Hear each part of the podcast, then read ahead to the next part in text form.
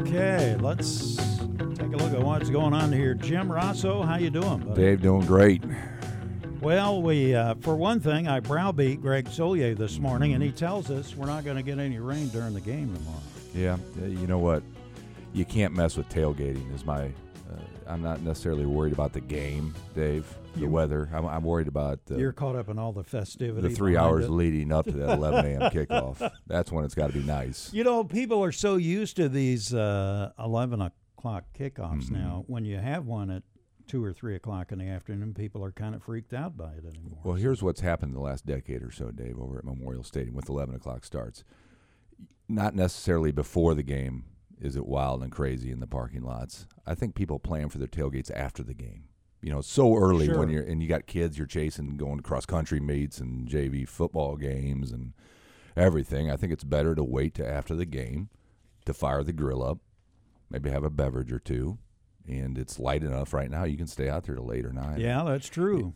it's funny. You drive by some games. You drive by at 11 p.m. and folks are still, still out going. There. That's a long day. That is.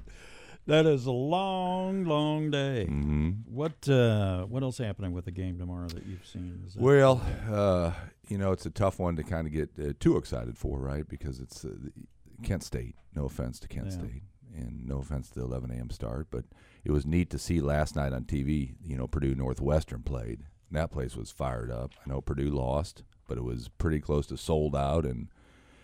Night and ESPN in town, and it takes you to the days when it uh, when that happened at Illinois a lot. And, We're uh, going to get back to that at some point. Right. And when it happens, it will be really cool, right? Anybody who remembers I remember back in the 80s when Mike White was here, when they had so many people in the stadium, they were worried about the top deck. Remember that?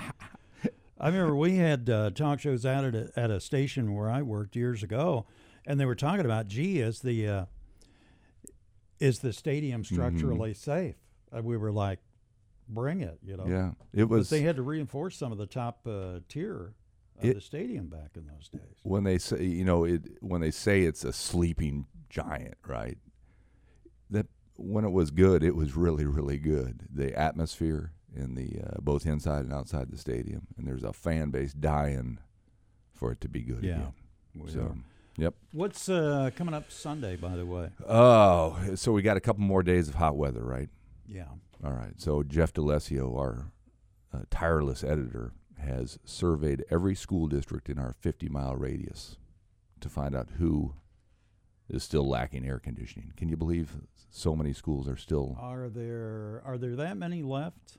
There's a you know there's it's into the double digits. Is it really yeah, still? it's you always hear about uh, Central, of course, li, uh, li- letting out early, uh, and that will soon end. Yeah. But there's others that uh, have to open the windows, crank up the fans, and and in some cases let the teachers and kids out early just because of this the weather. And uh, you know, it, kind of took me by surprise when he told me how many were still missing air conditioning.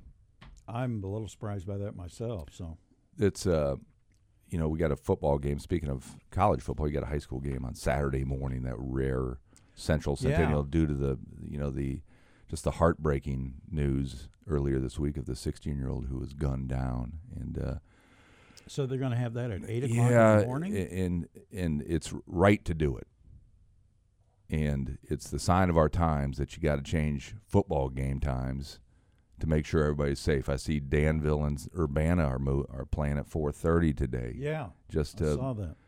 you know, to doggone it that you got to do this stuff just because you're you're playing it safe, and uh, but that's what happens. And that's going to make it tough on parents trying to get from work to the game, that kind of it- thing. So it, it's a certain inconvenience as part of that, Yeah. and a lot of there's a huge reunion in town this weekend, the 50 year, the final one for the first class of Centennial and and the first class of Champaign Central. They still hold it together, but they had to uh, juggle and reorganize, and they understand why they have to do it. has there has there been any development in that case? that Nothing uh, yet. You know, that's uh, I see uh, Chief Cobb took uh, to video yesterday to plead for someone to step forward. Yeah. You know, someone's.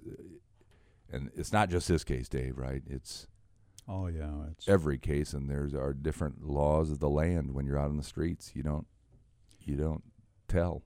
it's been an amazing week to be in the newspaper business, hasn't it? Yeah, it's uh, Because we, we had a development in the Holly Cassano case Mm. the other night. Who saw that yeah. coming? That happened in 2009. I surveyed my students about that the other day. In 2009, they were just little kids, and were, we were talking about all the changes that have happened since then.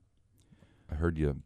I heard Kasich on the radio with you yesterday saying, "I wish I was back in the newsroom." You know what? I wish he was back in the newsroom. I'll bet you do. All right, I asked him so much is happening, but uh, between that and you know we track our online numbers pretty closely, Dave, and it's been one of the busier weeks uh, in NewsGazette.com history, I'll just with. Obama and uh, you know, doggone it, people want to know their traffic news. You have a Yeah. crash on 74. It seems every three hours. It does seem that way. We've had what two nights this week where there were crashes, Mhm. where newspaper had to get it together and radio had to announce them too, because they happen at three o'clock in the morning. It's you know that stretch between Danville and and Urbana seems to be like that Bermuda Triangle. well, and then fifty-seven had had them two. Was it two days in a row? I think Mhm. we had stuff going on. So all kinds of things Yep. happening. So. All right, so we're looking forward to the game tomorrow Yep. and Sunday. We got a big expose on schools and uh, Mhm. whether their AC is going to work out. How about that? Hopefully, it will cool off one of these one of these times. It will here soon. This is what happens when, and we've done this for years. I remember parents griping about school starting before Labor Day when I was a kid, and it had been years before that that we Mhm. did it. But that's what happens sometimes. So, all right, Jim Rossow, thanks for your time this morning. We Dave, I'll see you around.